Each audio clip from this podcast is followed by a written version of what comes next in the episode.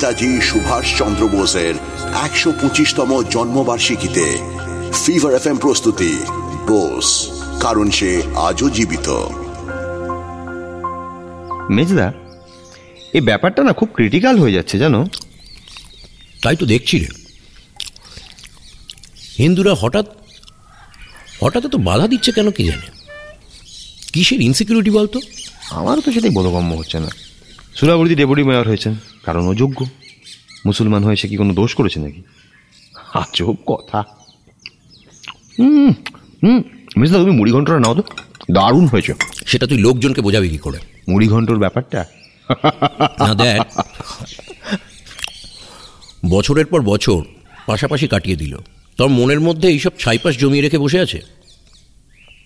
মুসলমান মানেই নাকি গণ্ডগোল। আর সাধারণ মানুষকেই বা দোষ দিই কী করে? কংগ্রেসের ওপর মহলই তো দেশবন্ধুর বেঙ্গল প্যাক মেনে নেয়নি তাই না? সে না মানলে না মানুক কলকাতায় এমনটাই হবে। দেশবন্ধু স্পষ্ট বলে দিয়েছেন চাকরির ক্ষেত্রে বেশি প্রেফারেন্স দেওয়া হবে মুসলমান বা অন্য সম্প্রদায়ের মানুষদের। একটু ডাল নে না শুকনো খাচ্ছিস তো। হ্যাঁ? হ্যাঁ হ্যাঁ হ্যাঁ নিচ্ছি নিচ্ছি। বছরের পর বছর আমরা হিন্দুরা সব জায়গায় আগে সুযোগ পেয়েছি। ওরা তো পিছিয়েই থেকে গেছে। তাই আমাদেরই তো উচিত যে ওদের সুযোগগুলো এগিয়ে দেওয়া। এ বেলায় কেন আপত্তি হবে? দিস ইজ নট রাইট কেউই নিজেরটা ছেড়ে দিতে শেখেনি, এইটাই সমস্যা। মুখে বলবে দেশের জন্য হেন করব, তেন করব, আর করার বেলায় লবডঙ্কা। এরকম করে হবে না। ধূর। হবে না বললে চলবে কি করে? হতে তো হবেই। বিরক্ত লাগবে, কিন্তু ট্যাকেল করতে হবে হ্যাঁ? হুম? হুম আমরা তো কখনো বলিনি যে মুসলমান হয়ে উঠলে চাকরি পাকা। তাকে সে কাজের জন্য উপযুক্ত হয়ে উঠতে হবে। কাজে ভুলভাল দেখলে তখনই তাকে ছাড়িয়ে দেওয়া হবে। এটা কোন যুক্তিতে পক্ষপাতিত্ব হলো বলো? এটা তো আমি বুঝতে পারছি না।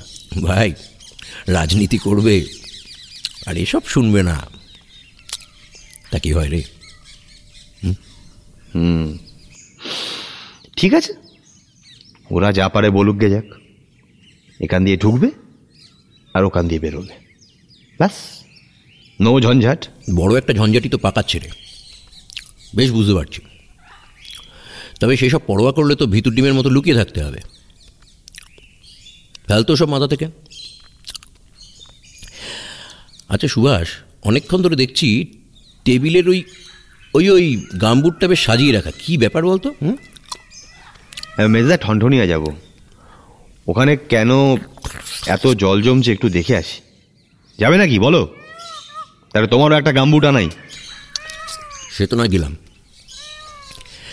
তুই যে বলেছিলি আজ বিকেলে একটা সিভিক রিসেপশন আছে। তুই না থাকলে ওটা কে হোস্ট করবে? হ্যাঁ ওটা আছে।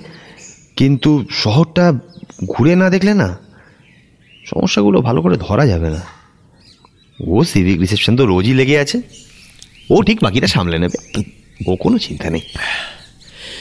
তুই আর যে কথাগুলো ভাবছিস সেগুলো যদি ব্রিটিশ সরকার ভাবত তাহলে আজ ঠনঠনিয়াতে এত জল জমতো না আর কলকাতা শহরটাও এভাবে অকেজো হয়ে থাকতো না।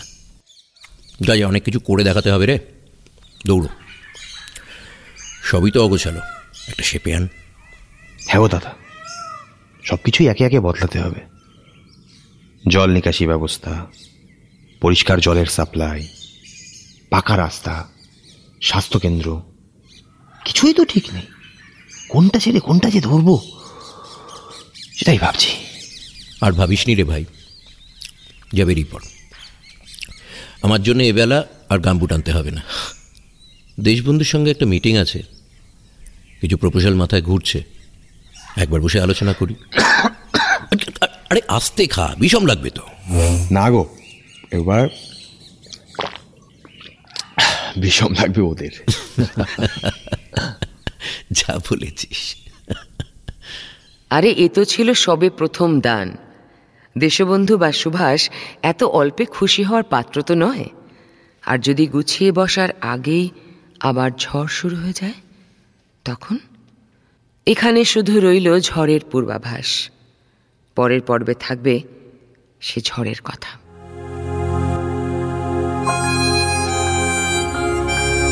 শুনছিলেন ফিভার এফ প্রস্তুতি বোস কারণ সে আজও জীবিত। অভিনয়ে প্রয়াত সৌমিত্র চট্টোপাধ্যায়, ঋত্বিক চক্রবর্তী শিলাজিৎ মজুমদার, রজতাভ দত্ত, বিশ্বজিৎ চক্রবর্তী আর নারেশনে রূপা গাঙ্গুলি।